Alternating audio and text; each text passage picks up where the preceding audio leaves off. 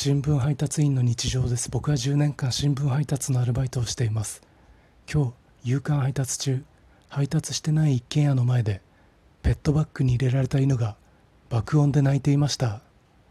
行政が出動してもおかしくないぐらいの音量でした。その家の表札を見ると名字に静岡県の静って字が入っていました。